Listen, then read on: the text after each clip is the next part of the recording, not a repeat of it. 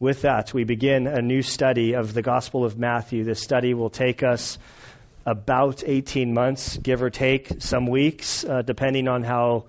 Whenever I start a study, I have an idea of, of how I'll preach it, but there's always mid course corrections along the way.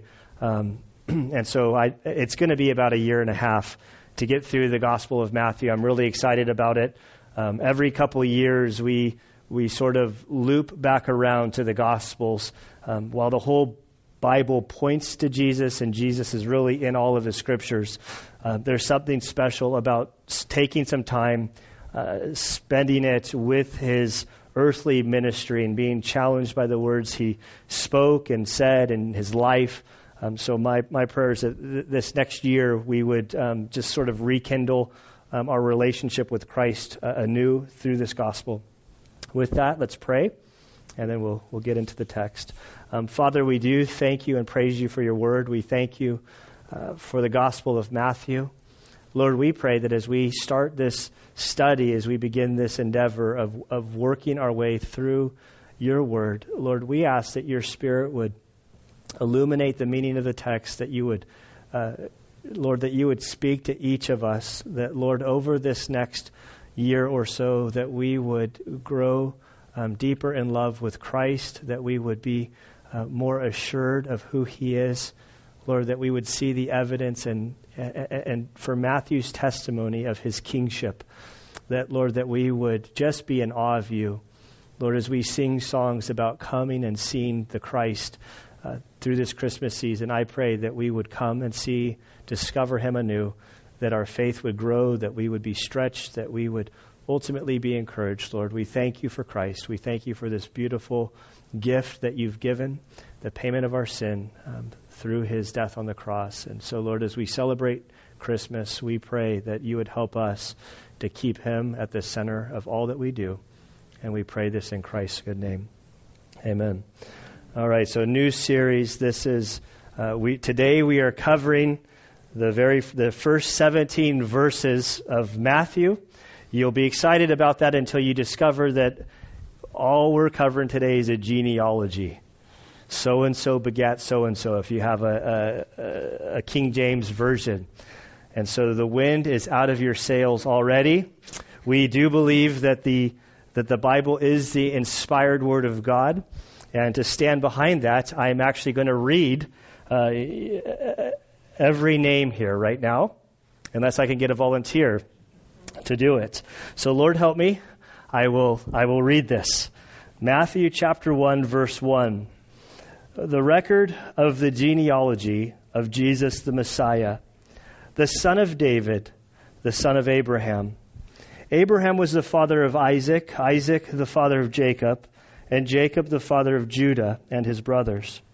Judah was the father of Perez and Zerah by Tamar. Perez was the father of Hezron, and Hezron the father of Ram. Ram was the father of Amminadab, Amminadab the father of Nahshon, and Nahshon the father of Salmon. Salmon was the father of Boaz by Rahab. Boaz was the father of Obed by Ruth, and Obed the father of Jesse. Jesse was the father of David the king. David was the father of Solomon by Bathsheba, who had been the wife of Uriah. Solomon was the father of Rehoboam, Rehoboam the father of Abijah, Abijah the father of Asa, Asa was the father of Jehoshaphat, Jehoshaphat the father of Joram, and Joram the father of Uzziah. Uzziah was the father of Jotham, Jotham the father of Ahaz, and Ahaz the father of Hezekiah. Hezekiah was the father of Manasseh, Manasseh the father of Amon, and Amon the father of Josiah. Josiah became the father of Jeconiah and his brothers at the time of the deportation to Babylon. After the deportation to Babylon, Jeconiah became the father of Shealtiel, Shealtiel the father of Zerubbabel, Zerubbabel was the father of Abihud, Abihud was the father of Eliakim, and Eliakim the father of Azor. Azor was the father of Zadok, Zadok the father of Achim, and Achim the father of Eliud. Eliud.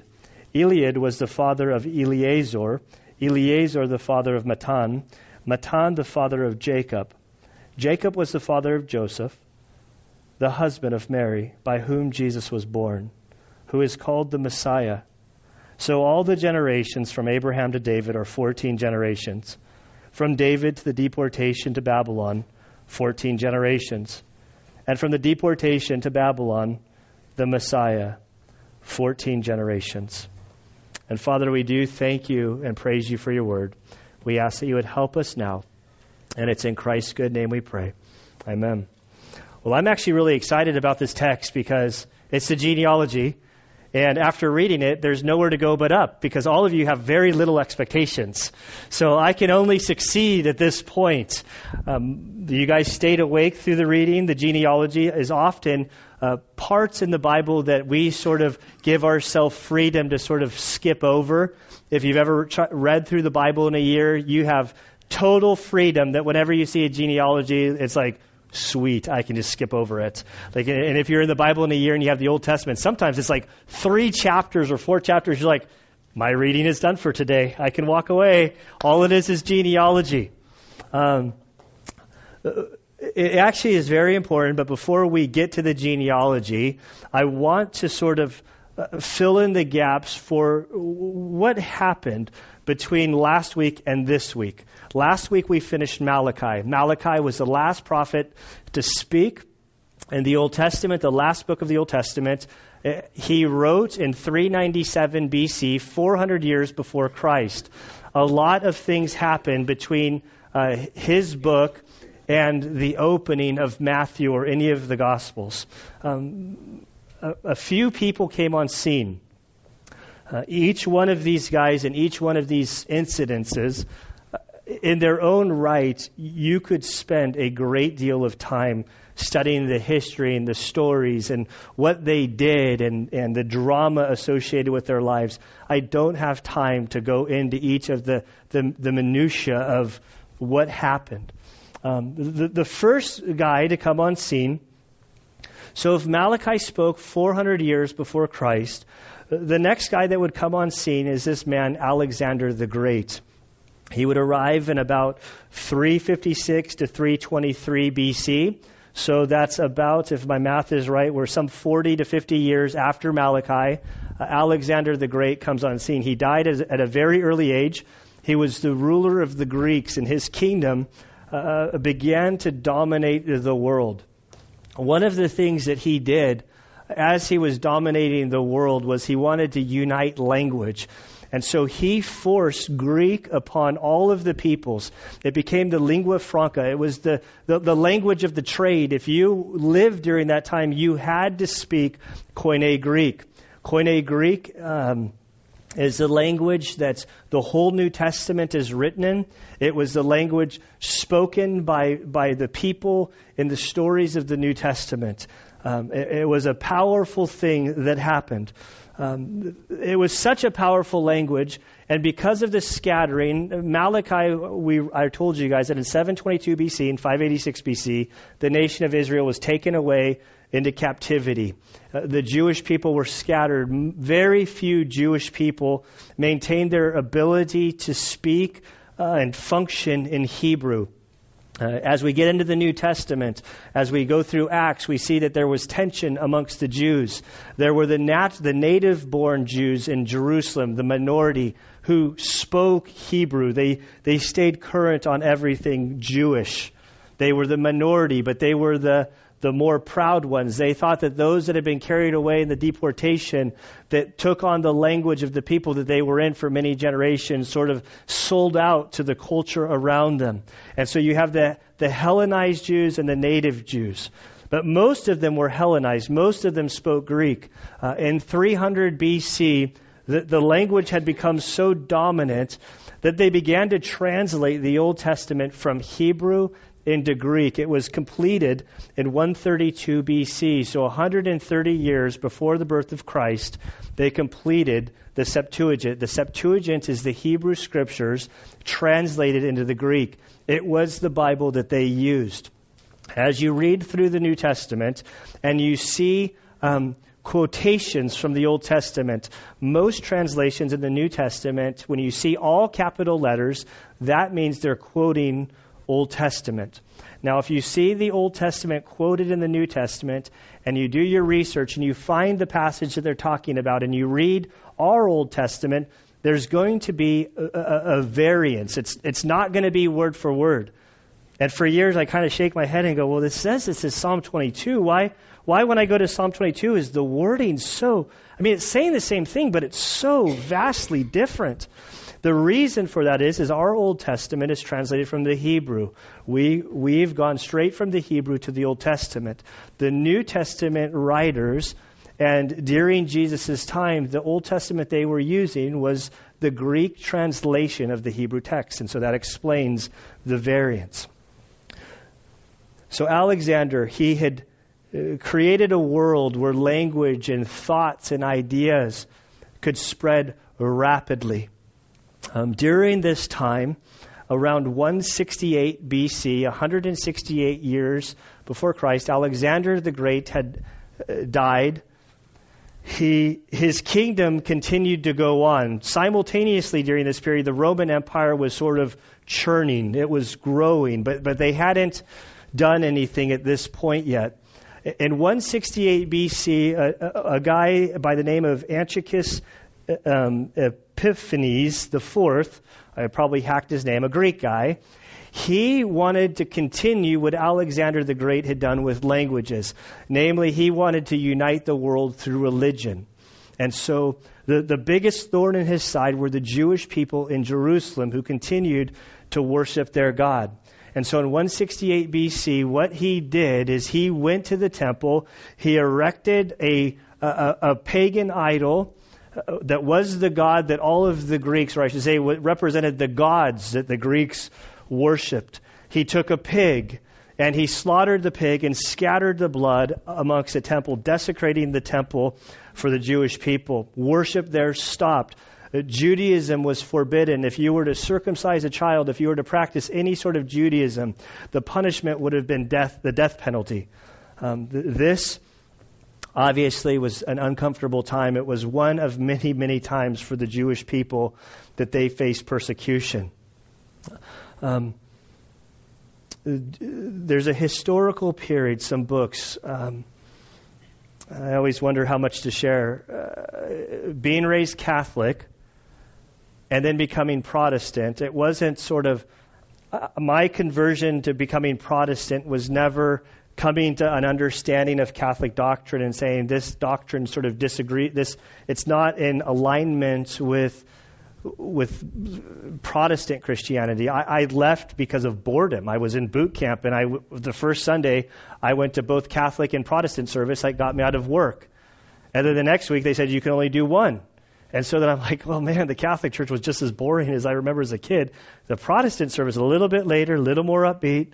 And so then I'm going to go to that one. And then I sort of became Protestant during that period, sort of, kind of. I don't think I would actually convert for a few years later.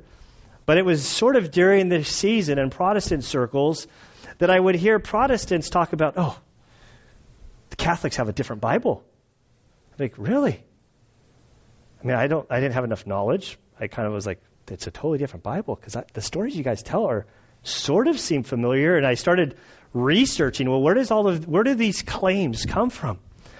So, just to be clear, the Catholics have the same Bible that we have. They they use the same the same everything. They have a, there could be a slightly different translation, but what they include in their Old Testament I forget if it's four or six. There are many apocryphal books. Apocryphal books are uh, during the silent 400 years from, from 400 BC to the birth of Christ um, no prophets came. But there was a lot of history that happened. And a number of these books are historical books that, that Catholics would include in the Old Testament and, and through a lot of church history arguing and figuring out uh, uh what are the uh, uh, Canon, the books of canon. I'm not going to be able to say it right now because it's already twisted in my mouth. I, I, can canonized books. Canon is a rule. We don't. We basically does it meet the measurement? Do any of these books claim to be scripture? And so I don't think that they're scripture. But on the Protestant side, when you get into seminary, Bible college, that sort of thing, these are very important historical books. Okay, All of this mention, 1st and 2nd Maccabees, it records the period from 168 BC to 160 BC. It tells the story of this guy desecrating the temple, doing all of this stuff. There was a band of brothers, the Maccabees, that basically revolted against what this guy was doing. They fought many, many battles and eventually were able to get the temple resurrected again, to, to be able to light the menorah within the temple uh, tradition holds that they found enough oil there that when they lit the menorah, the menorah stayed lit for eight days. That was enough time for them to refine more oil to keep the worship going in the temple. Um, this is where we get the holiday that starts on Tuesday, Hanukkah. So the Jews today celebrate this, this, these Maccabean brothers who basically took back the temple, got worship going, and reinstituted um, what was supposed to be happening and doing the right way. It's a fascinating time in history. So that happened. Going from there, uh, we see Rome in 300 AD or so, following um, the time of Alexander the Great. The, the Greek Empire was, was dominant. But in around 300 BC, Rome for the first time expanded their borders beyond Italy that we know today. And they began to slowly um, develop over the course of 300 years so that in th- 44 BC, so 40, basically 45 years before Christ would come on scene, they had created, they had their first emperor. Um, I, I think it was like 30 years before. The first emperor was a guy who died, and they said, This guy will be our eternal emperor forever. And then in the 30, 30 years before Christ, they would begin to have their emperors. Rome was fascinating. They took the language that the Greeks had developed and they began to conquer the world. They built Rome, uh, roads known as Roman roads. Their soldiers could travel from Rome to anywhere in the known world very rapidly. Today, you can go to Europe and you can see the ruins of these Roman roads and the great architecture. If you go to Israel, you can see the, the great colonies that the Rome, that Rome built to sort of maintain structure. They had a great army. Um, uh, th- th- this time was a, in many ways, was a, was a, was a good season. Uh, it depended, I guess, on who you talk to but they, they were known for their great peace, known as Pax Romana, that under the Roman rule, under their soldiers that had sort of taken over the world, there, were, there was great freedom to worship, to practice your religion, as so long as there were no riots, as so long as there was no friction. This is where the story of Jesus going to the cross, that, that there was tension and there were fears of riots, and, and the rulers there would, would sort of quelch the, the drama because they didn't want a riot to break out. They needed to maintain peace. One of the downsides of, of the Romans, in order to fund all of this, they used heavy, heavy, heavy taxation. The way taxation would work is uh, Rome would sort of parcel out the world that they owned. Um, they would have portions and they would speculate. You, we almost have to think of farming. How much they sort of anticipated a certain plot of land would would, would get ta- be, how much taxes would be produced out of this land. Rome would then sell that portion of land to, to, to, like a senator, a high-ranking person with a lot of money. These guys would come in, they would speculate, they could they could own the, buy the rights for five years of this land. Um, the, Rome would sell it for well under what they thought could be brought in the, the speculator, the high ranking guy, would buy the rights to this. He would pay, buy the piece of land from Rome. Then he would hire his tax collectors. He would tell his tax collectors, I need this much money from you. And so then he would send out his tax collectors amongst that portion of land, and the tax collectors would basically pay that guy the money he speculated. So he would make a profit. He would obviously charge more than he paid from Rome. Then the individual tax collectors, anything they could extort out of the people, they could keep because they just had to pay the guy they were working for X amount of dollars. And then anything in addition to, they would keep for themselves. That's how they would make their money. And they were very effective at doing this because they had Rome on their side, the authority of Rome on their side. They had the soldiers there to enforce eh, what they were doing. And so in Israel during this time, there were Jews who needed work, and so they would become tax collectors. If you were a Jew and you were a tax collector, you were hated. You, you were not allowed into the, any synagogue. You were certainly not allowed into the temple. Your family could disown you. The rabbi said, you know, you're to be truthful, but it was okay by the rabbis if you were speaking to a tax collector, totally sanctioned to lie to them. Uh, they were hated. They were the worst of the worst of the worst. And the author of our book that we are studying today was a tax collector, Matthew, Levi, an outcast, a sinner. Jesus was scoffed for hanging out with him. Um, when we look at the various gospels, they all have a different emphasis. Uh, I'm going to look at the uh, uh, Matthew is a boring introduction. It's a, ter- I mean, terrible introduction. If you're, I mean, I, I would start at verse 18. When we look at Mark, Matthew, Mark, the introduction of Mark, Mark hits the gates, out of the gates, running. Mark is giving a bird's eye view of the gospel. He's, he's highlighting um, Jesus as the suffering servant. And man, when you start Matthew, look at how it starts the beginning of the gospel of Jesus Christ, the Son of God. As it is written in Isaiah the prophet, Behold, I send my messenger ahead of you, who will prepare your way, the voice of the one crying out in the wilderness, Make way Make ready the way of the Lord. Make his path straight. John the Baptist appeared in the wilderness preaching a baptism of repentance for the forgiveness of sins. And he just, boom, goes from there, skips, forget the baby Jesus, forget all that stuff. Let's get to the, the, the, when Jesus starts his ministry, let's show very quickly who he is. Let's get to the main point. That's how Mark starts. If we go to Matthew, Mark, Luke, we go to Luke. Luke is the only Gentile writer of the Bible. Luke was a physician. Luke didn't witness these things. He's a physician, but because of his writings, he would become known as Luke the historian.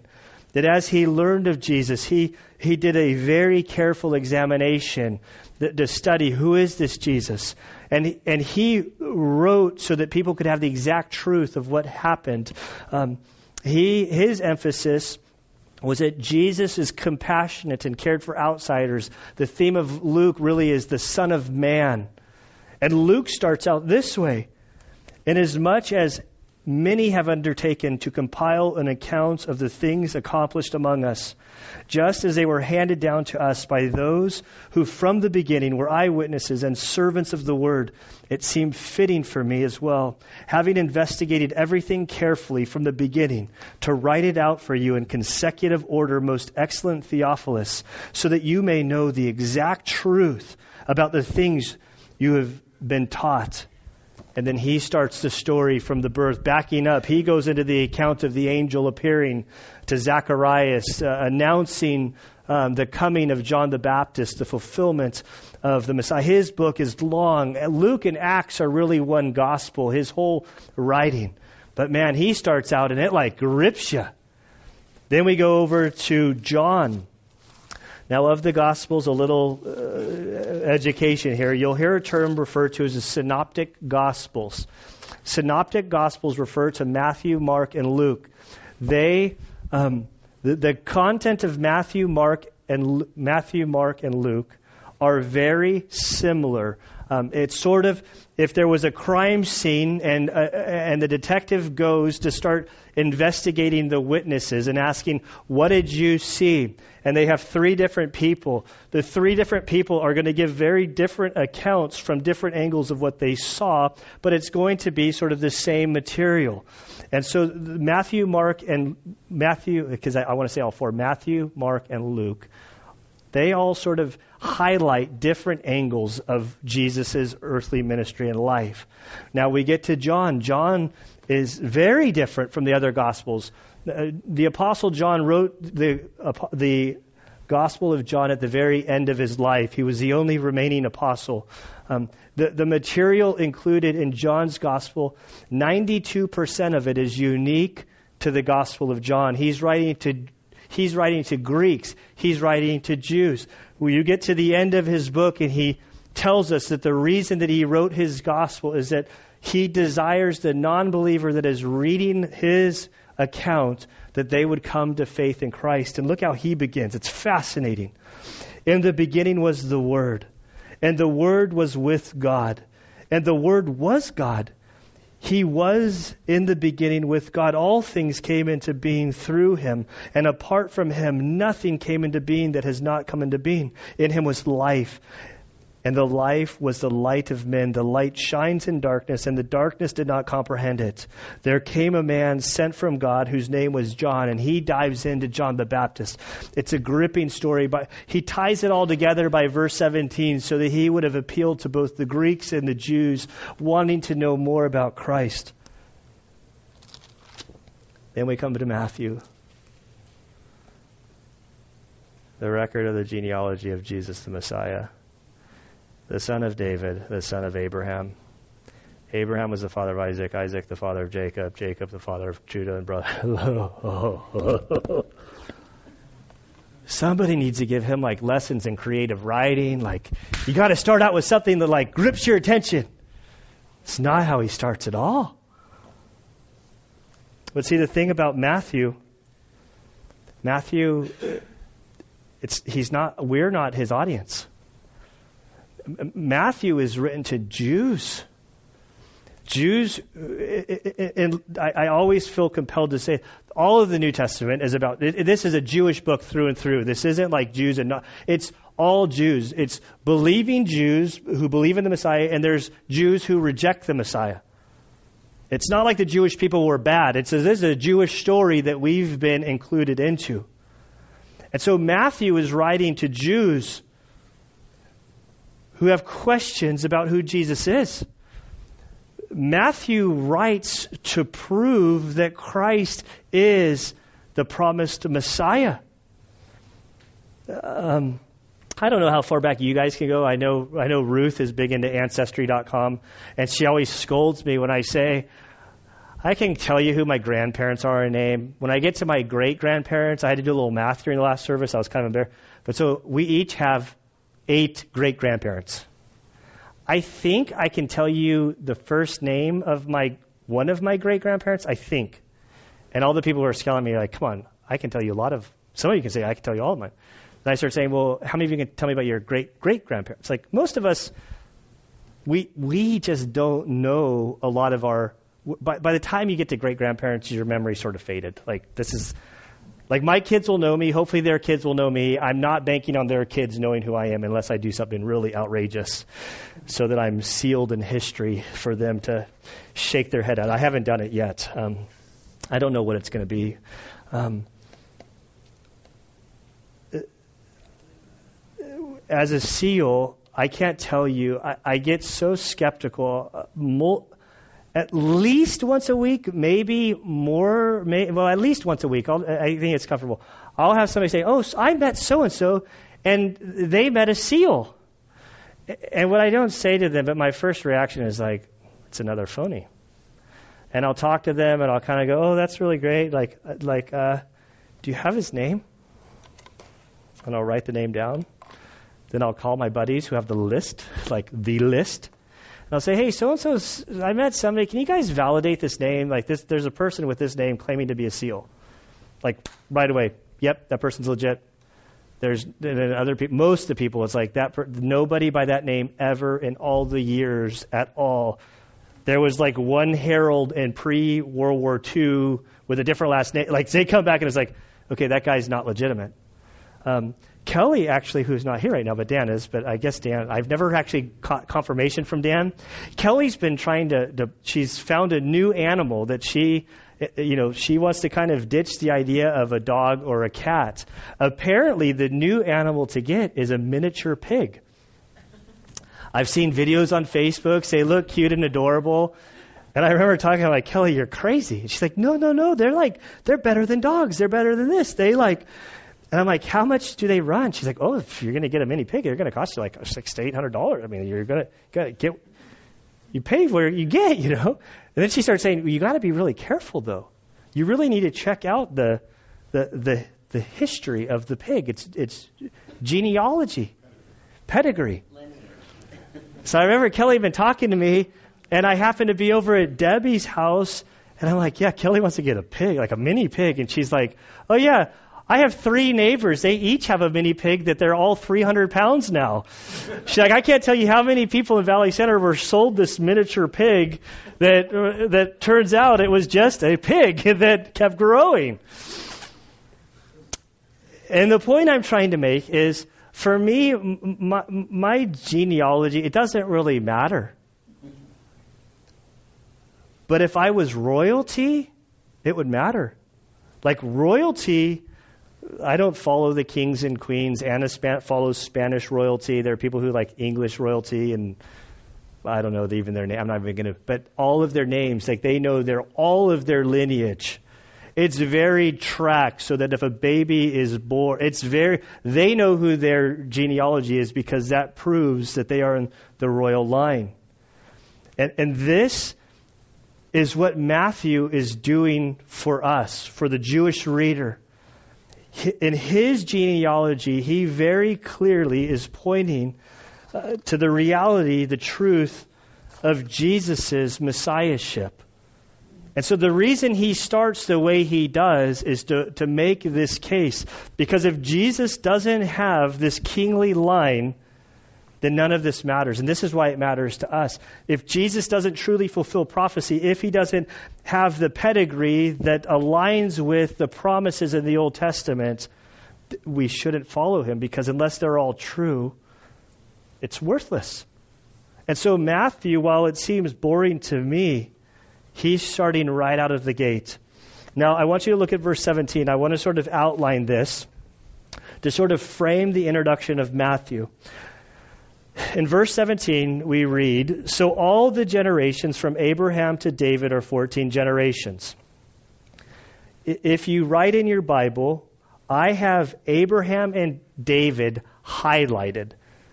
There's importance here. So he's moving from Abraham to David, telling you that there's 14 ge- generations. From David to the deportation to Babylon. So the next thing I have highlighted is Babylon. So that from King David to the deportation when they were taken to Babylon, there's 14 generations. Then the next thing I have highlighted is Jesus was born. So he goes 14 generations, and from the deportation to Babylon, the Messiah 14 generations. So, of this list of names, we see we move from Abraham to David, 14 generations. From David to the deportation, 14 generations. From the deportation to Jesus, 14 generations. He's showing the, the genetic list of where Jesus came from, although we'll, I'm going to cover more of that later. Verse 1 of Matthew says the record of the genealogy of Jesus the Messiah, the son of David, the son of Abraham. Now, King David is highlighted. He doesn't start with Abraham, he starts with King David that came through the son of Abraham. We as Gentiles, we just read these names, but to the Jews, these two names are critical, super important. Uh, if you would turn with me back to Genesis chapter 12. In Genesis chapter 12, verse 1, we see the first covenant that God has made. This is referred to as the Abrahamic covenant.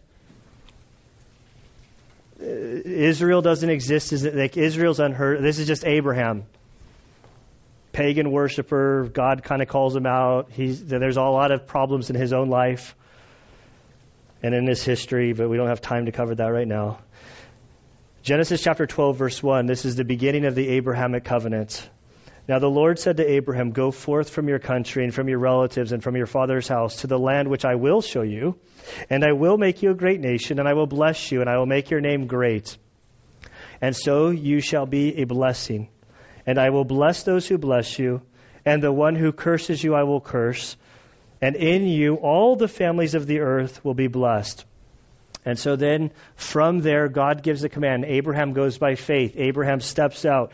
Uh, chapter 12, 13, 14, we see sort of Abraham going out, uh, obeying God. Chapter 15, we see this covenant, this Abrahamic covenant. God, um, once he gets there, God makes the covenant, covenant legitimate or legalizes it. It would almost be the same as uh, he had a contract, and it's not until he got there did it get notarized to make it a legal binding document.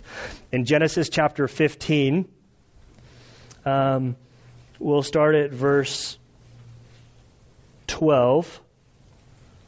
I really like this whole story. I don't know if I want to. I'll just start at verse 12. Um, verse 12, Genesis chapter 15, verse 12, the Abrahamic covenant is basically notarized.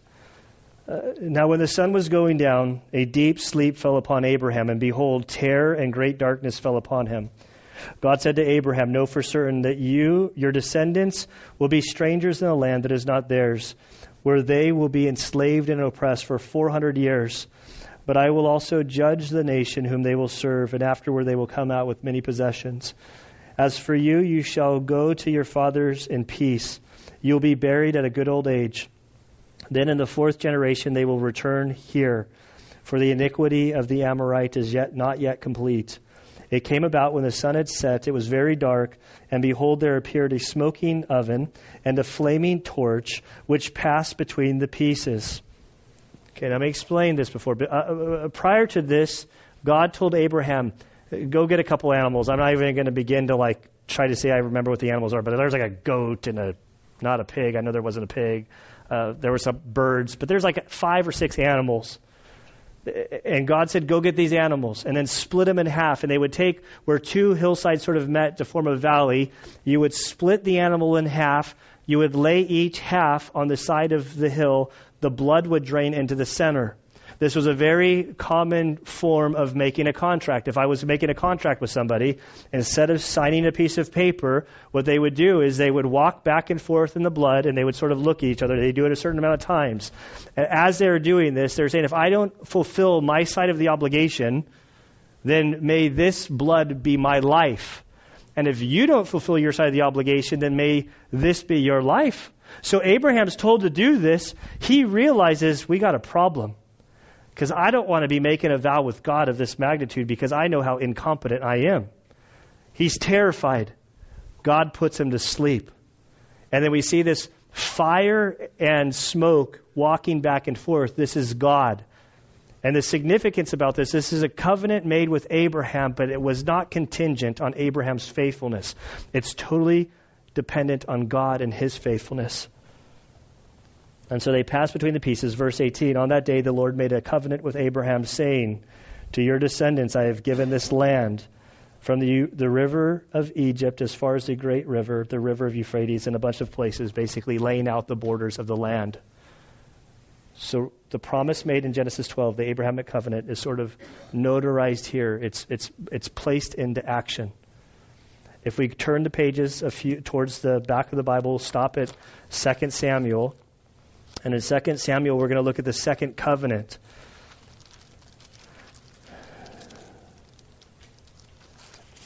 Second Samuel. It's like eluding me. Maybe I went past it. There's always the table of contents if you're not too proud. I always do that. I always do that in secrecy because I'm too proud. Okay, 2 Samuel chapter 7, verse 12. Okay, this is a different covenant. This is we fast forward a few years. We have the Abrahamic covenant that God's made this, this promise that through Abraham, he will be a blessing to all nations. Uh, King David sits on the throne. God comes to him and he makes this Davidic covenant.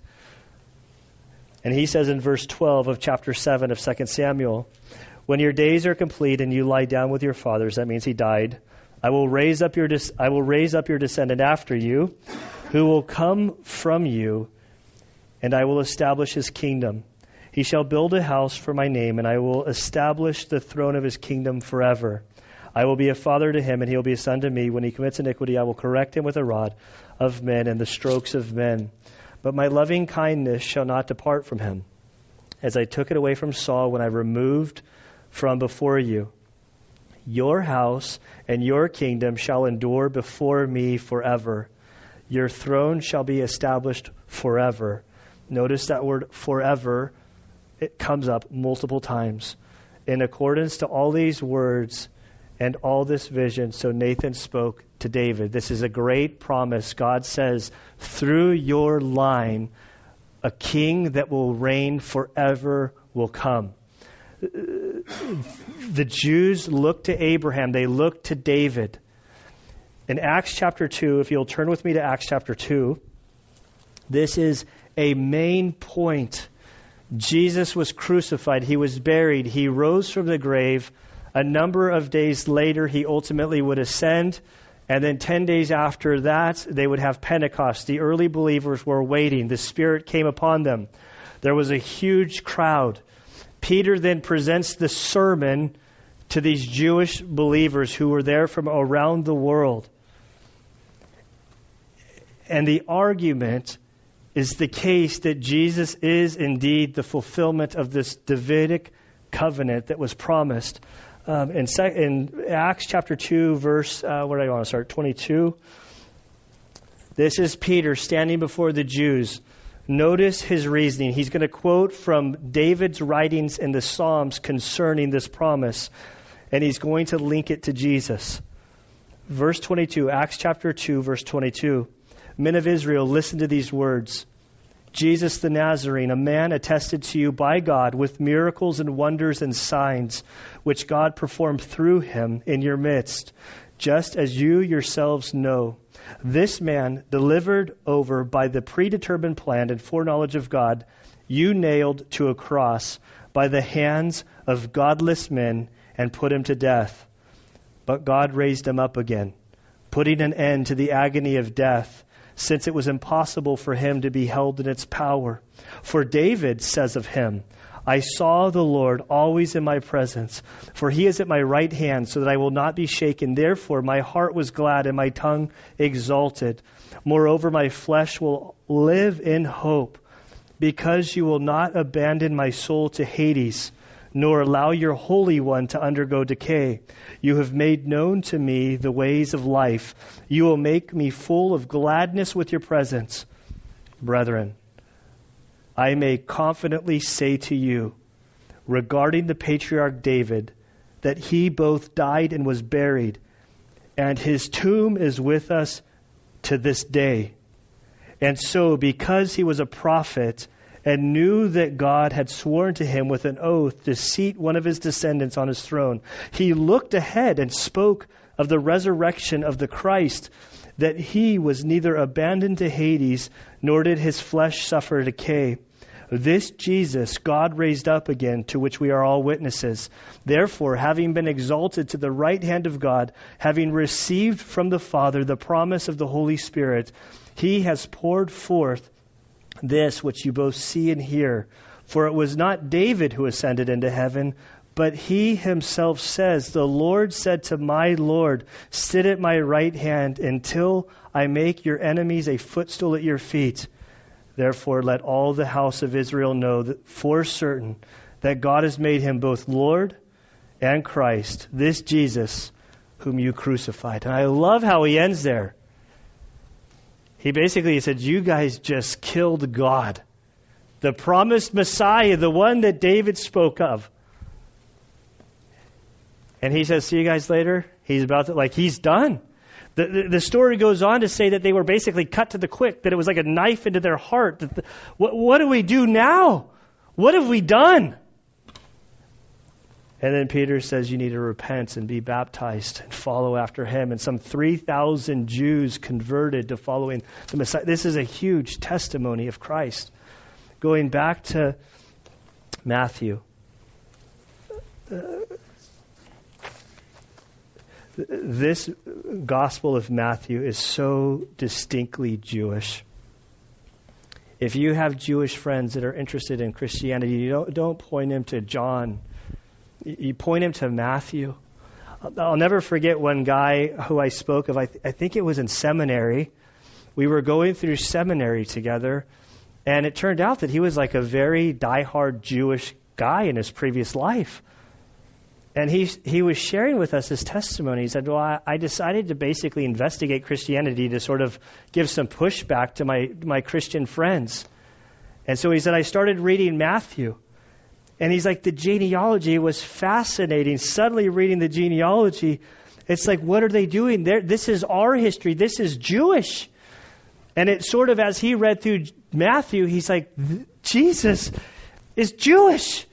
He's fulfillment of our prophecy, and all of the light bulbs came on that this genealogy meant that it was true, that this isn't just some fairy tale that was made up. And this is exactly what Matthew is doing in his beginning, and everything ties to, to, to David and to Abraham. These 14 generations, if you read them, there's uh, they would skip from grandfather to great grandchild, which was totally acceptable in their culture. The, the, numbers are, it's kind of convenient, the whole 14, 14, 14. I'm not a big numbers guy. I don't really go down those roads. Um, the reason it's believed that they did this was for memorization. They they were a culture that used the memory. They printing books that was unheard of. There was no printing press. If you had anything written down, it was super super expensive and rare. And so they committed to memorizing huge portions. And so the idea of the 14 to 14 to 14, this would be a way that they could easily recall the generations to know. Um, even more so, and I don't want to go too far down this road, but it's been suggested. Well, it's not suggested. The, the reality is, is there were no the, the, numbering system used their alphabet. There were no vowels, and so um, letters represented numbers. Um, there were not numbers to represent numbers, and so the word David in Hebrew there is no uh, vowels. It's DVD, coming of the future DVD player. D was the letter, the number four. V was the number six. And if you take D, you take D, V, D, you add it, four, six, four, that's 14. And so that would be everything sort of linked Jesus by 14 generations, this powerful, like one pastor suggested that if Jesus wore a jersey, it would be number 14. That was a joke. You guys can laugh. You guys are a little too serious this morning here. it was his joke, not mine. I was just repeating it. So I. But so all of these numbers 14, there's not, I don't think there's any, I think it was all just a sort of a, a, a device to, to help them memorize. And I think that the point of what Matthew is, is saying is all of these names, all of these records, they're public information. You can go to the temple, you can see them, you can verify what I'm saying. This is public knowledge. We don't have this information anymore because at the destruction of the temple and then later at the libraries of Alexandria, everything was destroyed. So a lot of history was was ruined. I think it was a way for God to preserve and to continue his authentication of who Jesus was. Now, when we look at the the, the, the, the genealogy presented in Matthew, contrasted with the genealogy presented in Luke, um, it, it can be quite confusing. There's a slide here, and I want to explain it to make it clear to you what is going on. I'm not going to look at every single name, but you can go to the next slide um, and it's kind of blurry for you. But what I want to point out is you have the house of David. So here's David, the patriarch. Uh, the Davidic line would come through him. It was promised, uh, uh, the, this covenant was promised to him that through him there would be a king that would reign eternally. On the left side, we have Matthew's uh, genealogy that he presents for Jesus. On the right, we have Luke's account of the genealogy of Jesus. Both go to David, but one takes off from Solomon and one goes from Nathan. There's a reason for this. Matthew's case is he is presenting Jesus as the true and legitimate king over Israel, the eternal king. So all of these names that are right there on the front of your bulletin that I read through, starting at Solomon, these are all kings of Israel. Okay? You can go through and read all of the kings of Israel, and all of those names appear. There's some variants, like Jehoiakim. So in the, in the New American Standard, it says uh, Jeconiah, and another translation, it says Jehoiachin or whatever. So the same guy, different spellings, and there's a couple of these here. Um, for those of you that are going through, uh, David caught one. I don't know how in the world he caught it. Uh, oh, Lila, a little girl caught it. Uh, there's a misspelling, but it's not a misspelling, it's just a different name. Okay, back to the kinghood. So we go down here. Through the genealogy, we get to Jehoiakim in the New American Standard. It's highlighted here because there's a problem. Okay? Uh, Jehoiakim, following this, verse 11, jo- Josiah became the father of Jeconiah, and his brothers at the time of the deportation. This guy is the last king of Israel, okay? These are his sons. They're in deportation. He would still have sons. These are guys who would rightly inherit the throne, but there's no throne to inherit because Israel has been taken over, and Israel would not be a nation for 2,000 years later in 1948 when they were reestablished as a state. But he's the last king. But there's a problem with him because he was a wicked king. And so if we go to Jeremiah 22:20, which you don't have to do, we would read about him. It says, God says this, Thus says the Lord, for none of his offspring shall, shall succeed in sitting on the throne of David and ruling in Judah. So this guy has a curse placed upon him by God, saying he will never, through his blood, have a son that will become king of Israel. Never. So we go through the names and we get down to Joseph, Jesus' pop, right? In our text, in verse 16, I want to point something out to you. You were probably asleep by the time I got there so and so begat so and so begat so and so. In the New American, the father of Manasseh, uh, we get all the way down. For, I'll start at verse 15 so you can hear the flow. Eliud was the father of Eleazar, Eleazar the father of Matthan, and Matthan the father of Jacob. Jacob was the father of Joseph, the husband of Mary, by whom the whom is not in the masculine, it is in the feminine. Everything at this point we jump ship from Joseph and we go to Mary, by whom Jesus was born, who is called the Messiah. Now, we know from the Gospels the story of Christmas that we're celebrating. Jesus was born of a virgin. Joseph is the adoptive father. Joseph adopted Jesus and raised him as his dad. There is no DNA going up to the line. Jesus, through the virgin birth, circumvents his paternal lineage. But the significance of Matthew following this is an adopted child has all of the benefits of a biological child. Make sense? So Jesus has all of the benefits of the kinghood. He legitimately is legally qualified to, to be the heir of the throne. Now Luke follows Mary's. She goes all the way up. He goes all the way up to David. She has the same.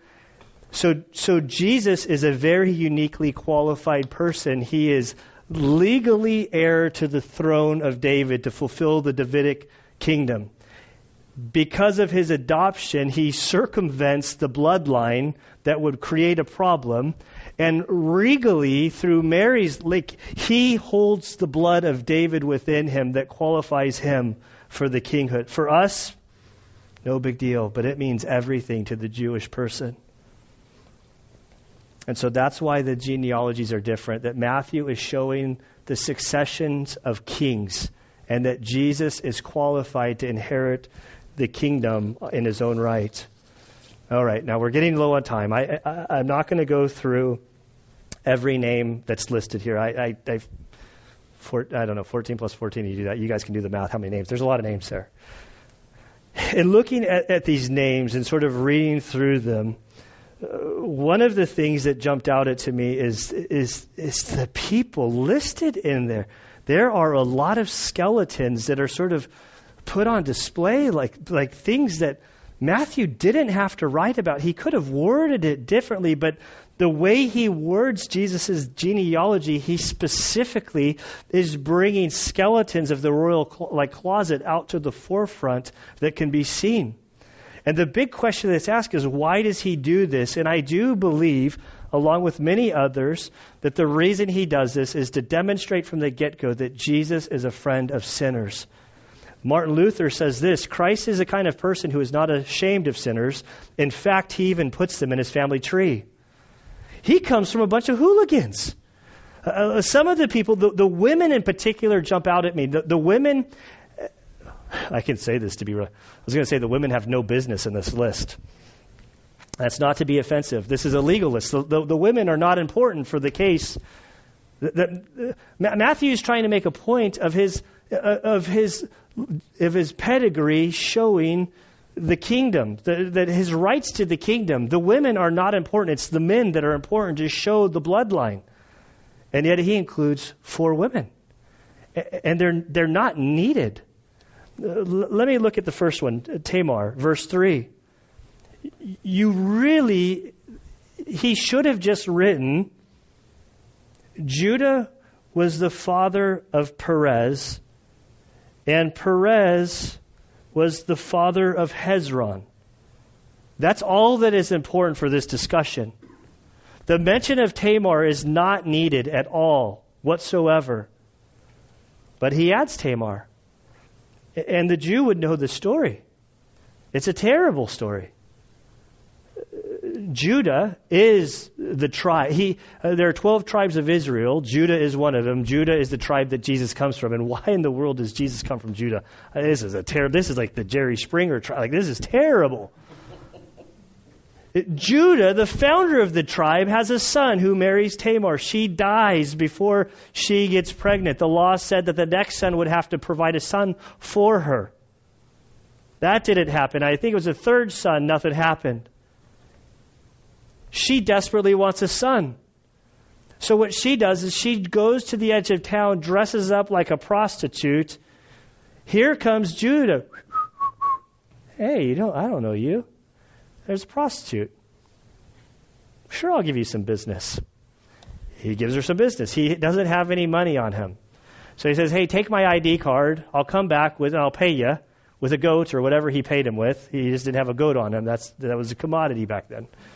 And he didn't have his driver's license. I, I keep thinking of a California state idea, but what it was, it was a staff, a ring, a piece of, like a way to identify himself. So you hold on to this.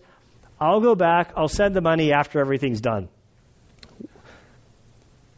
He go. He sends one of his staff back to go pay him with the with the goat or whatever. You can read about this in Genesis 38.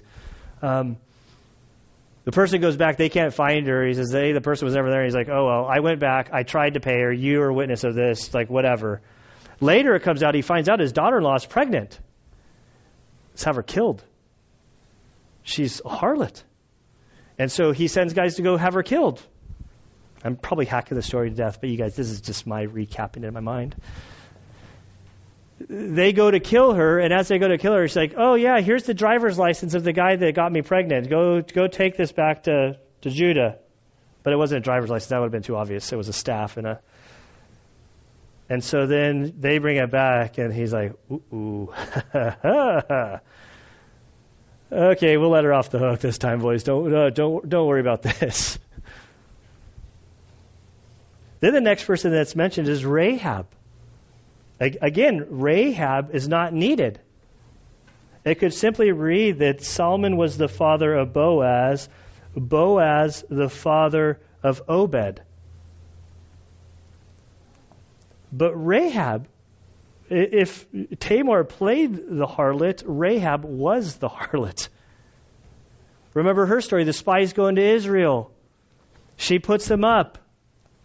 They spy out the land. She says, I believe. She comes to faith. They say, okay, if you don't want to be destroyed, hide this out your window. We'll not do anything to you. He says, okay, have everything. Er, anybody that you don't want killed, keep them in your place. They go in there. We studied Ruth earlier this year, and it's fascinating the ties. So Rahab would marry Salmon, a Jewish man. They would have a son by the name of Boaz. Ruth is a Moabite girl who goes back to Israel, was an outcast, falls in love, and marries Boaz, this honorable man who is raised by a prostitute. Who that prostitute and and and her, his dad Salmon raised him to be a man that would take in this Moabite girl who would convert. It's a beautiful intertwining of these names. And then we come down to David the king. And the last lady in the, de- the genealogy is Bathsheba, who we all know the story. The reality is, Bathsheba's name is not even in this list. Her name is added by the English translators to help us follow the flow of thought. This is how it truly reads in Jesus' genealogy. David was the father of Solomon, Solomon by her who had been the wife of Uriah. Which, when you read it that way, it sort of the whole, you know, David's little incident if David happened today, David would have had an abortion. He would have forced her to have an abortion, but that wasn't an option. So he, this whole story of Uriah trying to like bring him back so he would sleep with his wife so that David would get off the hook. But this guy is such a man of honor and integrity that he refused to fall for any of the king's ploys. So then the king sends him back to the battle line with his death warrant in his hand to give to his commanders that say, send him deeper into the battle and then retract everybody else so he'll be killed. And so this guy who has, he has no part in Jesus' genealogy. He's not a part of it, yet his name is there. It's, it's beautiful. And so when I look at this list of hooligans that then Jesus sort of spits out of, there's so much we could study here, but the thing that comes to mind is the grace of God is wide. This is a big net. That when I look at this list of names, there it's very clear that humanity is in desperate need of a Savior. And through this list of sinners, the Messiah is born, fulfilling all sorts of prophecy. A friend of sinners, one who is willing to give his life to provide the salvation for those who need him. And so we sing songs this Christmas about, Come, let us adore him. The whole purpose that, that we adore him, the whole purpose that we marvel at him, the statistics of you can't fulfill the prophecy the way he did. The evidence is overwhelming that supports that Jesus is who he claims to be. And this is the whole point that Matthew is making. And my prayer is that I would have laid the foundation for us moving into Matthew, that when Matthew speaks of Christ, this isn't just blind faith. This is faith that has overwhelming evidence behind it. So that when Jesus begins to challenge and prick us going through the Gospel of Matthew, there's reasons that we should humble ourselves before him and follow after him. And so, Father, we do thank you and praise you for this, this genealogy. I thank you, Lord, for the validation that's found here, the, the, all that Jesus fulfills. Father, we pray that this Christmas season, as we celebrate his coming, Lord, you would help us um, not to get lost in the, uh, the American celebration of this holiday of, of just giving gifts and, and um, things that detract from who Christ is. So, Father, as we celebrate the birth of Christ this Christmas season through all of our traditions and fun and celebration, Father, we pray that you would help us to keep in the forefront that this Christ is not a fairy tale. He's not something that we've made up or was made up, that this is the living God who became man. That we might have life in him. We thank you, Father, for uh, the evidence that you've presented. Father, we ask that you would help us to keep Christ lifted high in our own lives. And it's in his name we pray. Amen.